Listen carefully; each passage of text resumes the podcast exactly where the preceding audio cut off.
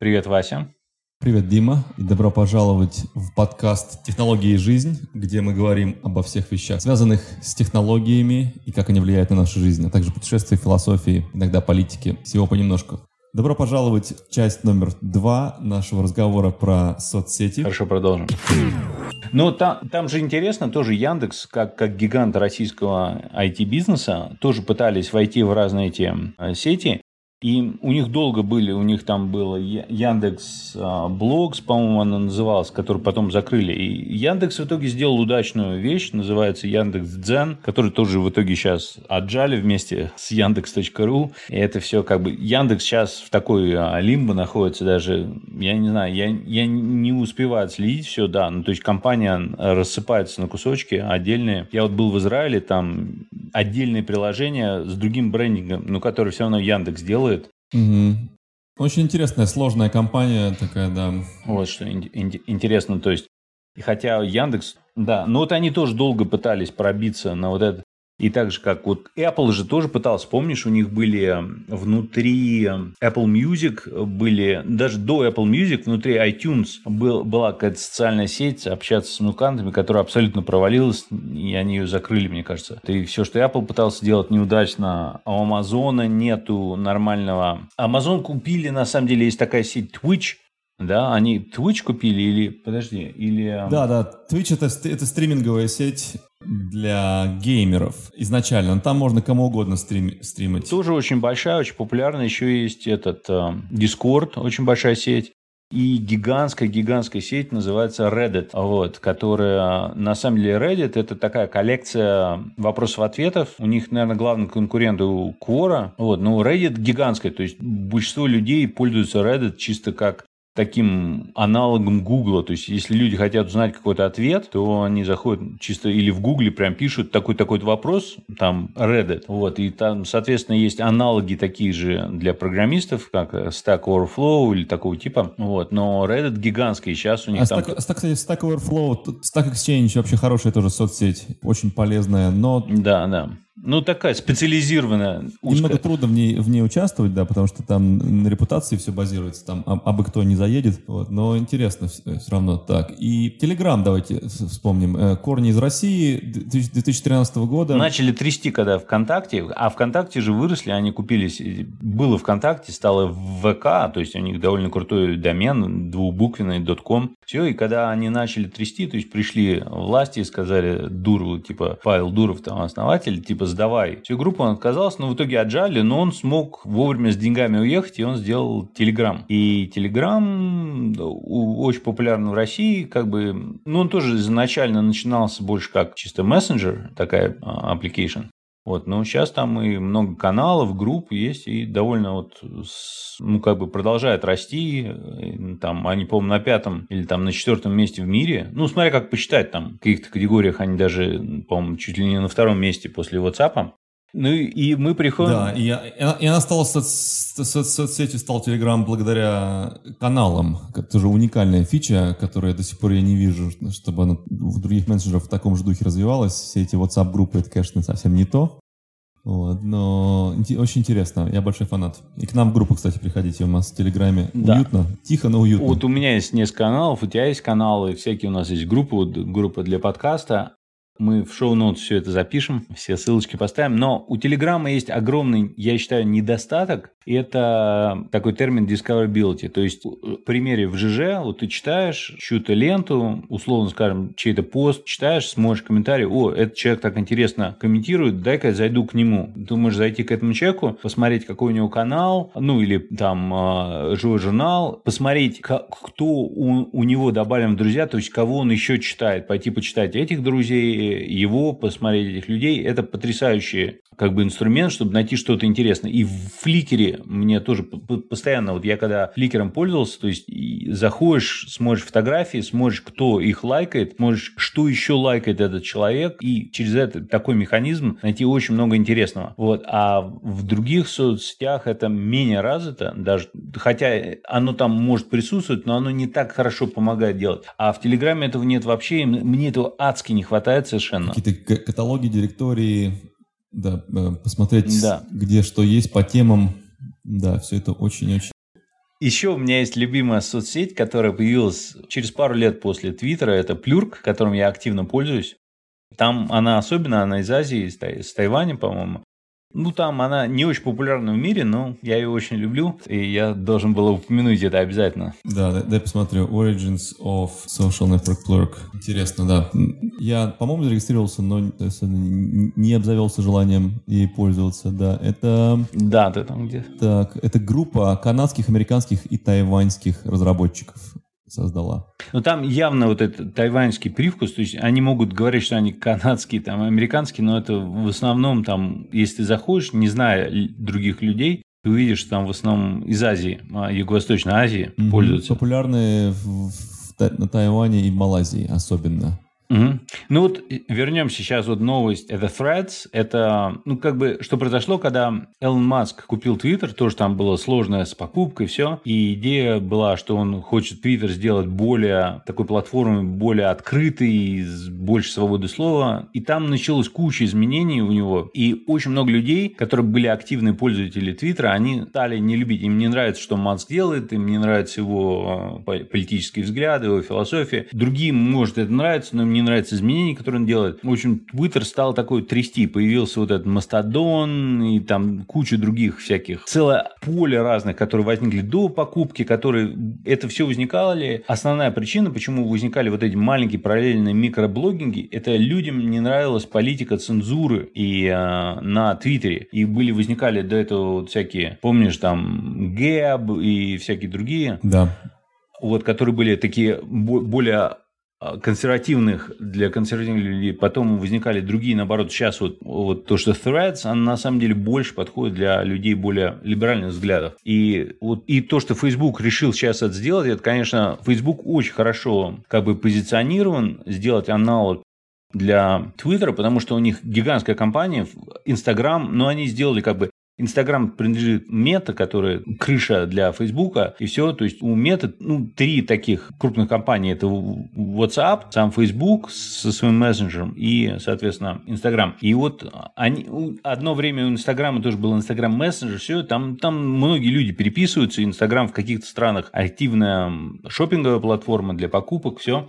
Но, тем не менее, вот они очень хорошо сделаны, чтобы у них там, они знают, как сделать, чтобы нетворк хорошо работал, и один из больших плюсов, то, что сейчас происходит, это как в старые добрые времена, когда еще были открыты вот эти APIs, они позволяют людям, у которых есть уже Instagram аккаунт, а он есть там у огромного количества людей, там больше миллиарда человек, если ты просто заходишь и своим Instagram, у тебя аккаунт уже есть, у тебя уже есть список, кого следует, там все, и где подписались. Из-за этого сейчас это стало самой быстро растущая компания, самая, ну не компания, как бы сервис, и самый быстро растущий application. Они обогнали чат GPT, представляешь? Представляешь, а, по скорости роста. Да, но я согласен с той идеей, что это немножечко читинг, там, потому что они просто наделись сверху на Инстаграм, а это как бы очень быстрый способ ну, свое... сделать пользователей как, как Google Plus в свое время. Да, ну тот же самый Инстаграм, когда появился, когда он еще до того, как купил Facebook, они же тоже тогда был более открыт интернет, и они тогда позволяли использовать вот именно Twitter. То есть ты подключал свой Twitter, и ты мог таким образом найти больше людей через, если все подключили, найти себе пользователей, подписчиков, самому куда-то подписаться. Вот это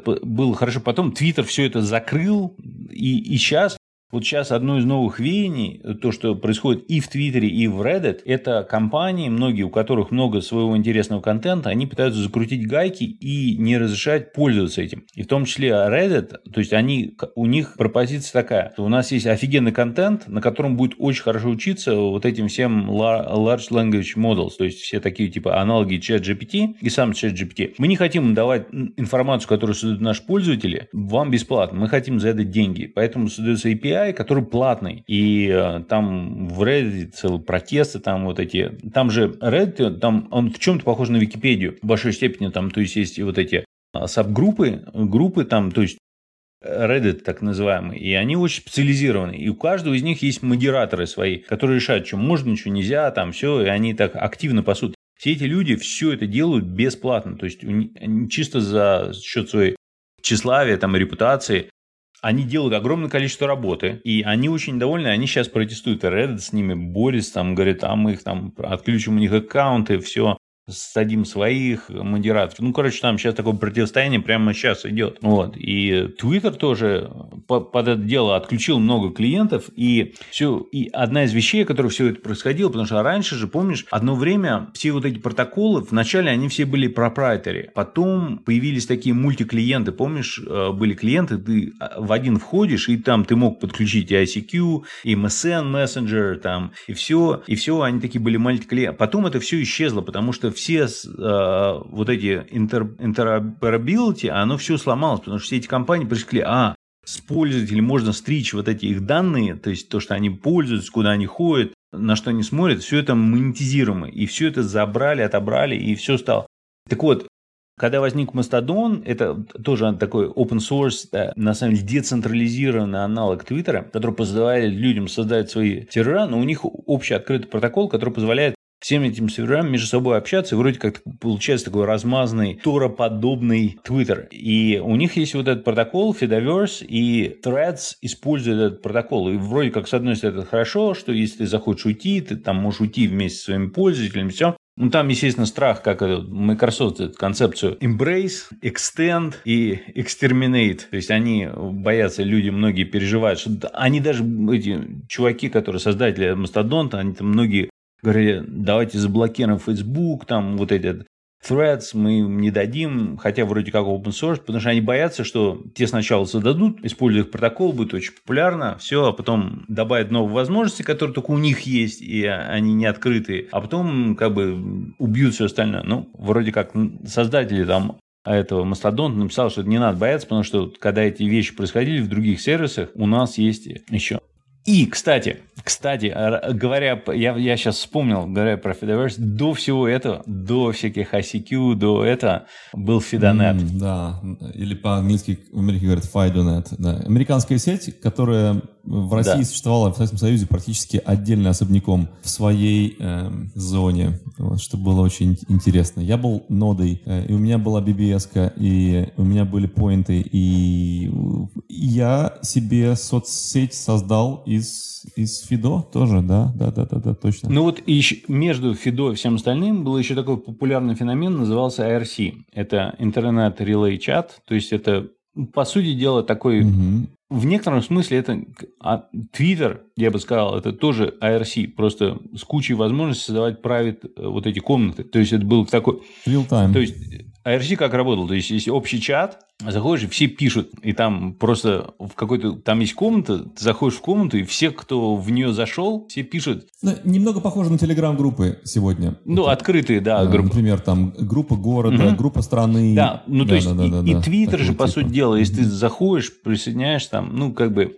Ну, RC был, э, он, он линейный, как и все группы на Телеграме. С Твиттером я не могу сравнить, потому что да, Твиттер да. настолько а, курирован там тебе сутки назад кто-то написал, если популярный пост, он тебе в первом да. выскакивает. Такого э, не было на RC, там можно было пинать что-то там, надо только модераторы могли делать, и да, все было вручную. Ну, классная да, была да. сеть. Помню, ASL знаменитый, Age Sex Location, э, такое ну, вот э, сокращение что такое. в социальных сетях произошло, то есть, видишь, вот эти все социальные сети, они начинались просто мне кажется, вот Фидонет и Арси – это вот просто у тебя разделение комнаты, а потом появились всякие вещи. Вот последние несколько лет вот это так называемые алгоритмичные линии, то есть когда ты не, не видишь, что, то, над кого подписано, а вот эти сами сети, используя алгоритмы, тебе показывают то, что они считают, что будет популярно. Оно показывает, что это мега действительно популярно, людям нравится это, как бы это увеличит количество часов, которые люди пользуются, количество просмотров и как бы количество пользователей. Многие это ненавидят, казалось бы, они говорят, я хочу видеть. Но так или иначе, это вот и ТикТок, он полностью основан чисто только на алгоритмичном. То есть, ты можешь на кого-то подписаться, можете тогда этих людей будут чуть-чуть больше показывать, но суть такая. И Threads в большой степени тоже они как бы на алгоритмичном построены. Да, но у меня, у меня лично такое ощущение, что есть передоз некоторый, что вот Threads для меня, ну, вот, ну он прям какой-то лишний, кажется. Я его скачал, но не, даже не хочется смотреть на него особенно, потому что ну, столько уже этих сетей, я, я не знаю, я пытаюсь, наоборот, сократить это. И я никак, мы никак не можем надышаться, потому что вспомина, вспоминается вещи, я вот сейчас вспомнил, что был чат-рулет, тоже со соцсеть, где ты с случайным человеком по видео э, соединяешься. А она превратилась немножечко в таким сексуальным подтекстом, но появилась Omegle. Omegle — это достаточно сильная сеть, в которой ты тоже парно с, э, с тебя, с, ну, как мы сейчас с тобой говорим по Zoom, так вот вдруг мы говорим с незнакомым человеком, да, и иногда это бывает интересно. Некоторые на YouTube выкладывают свои Омеглы, и это здорово смотреть, как люди, которые за несколько секунд знакомятся, располагаются друг к другу. Да, ну там много чего было, и они, а, ты прав совершенно, оно шло вот это, все становится в сексуальный контекст, секс-знакомства, всякие это. И там есть специализированные соцсети, отдельные, там какой-то Friend Finder или там, короче, ку- куча всего. Adult Friend Finder, может быть. Да, да. Да, есть куча, есть Bazookam, Camsurf, Tiny Chat, Chat Random, Chat Spin. Это все вот эти вот случайные встречи с непонятно кем, там можно фильтровать по языку, по, по местоположению. Но да, меня, например, не вызывает большую нер- нервозность такие сети. Я, я, я не могу просто с случайными людьми лицом к лицу так сталкиваться. для меня слишком. Вот. Ну вот один из аспектов, который я хотел обсудить тоже, а, большой про соцсети, то есть очень многие люди чувствуют, и я в большой степени, что соцсети, они вроде как, с одной стороны, это прекрасная вещь, которая позволяет нам общаться с людьми, которые далеко, видеть, что происходит у друзей, а с другой стороны, они приковывают нас к, к экранам, и часто это вот разрушает, там куча есть вот на эту тему э, рассуждений, что может быть, и я вот лично удалил со своего главного телефона э, и Facebook, и Facebook Messenger, и Instagram, Twitter, я им просто мало пользуюсь, ну, я оставил себе Telegram и Plurk у меня, вот две такие сети, вот сейчас я Threads тоже пользуюсь, но я не думаю, что я Threads буду много пользоваться, мне кажется,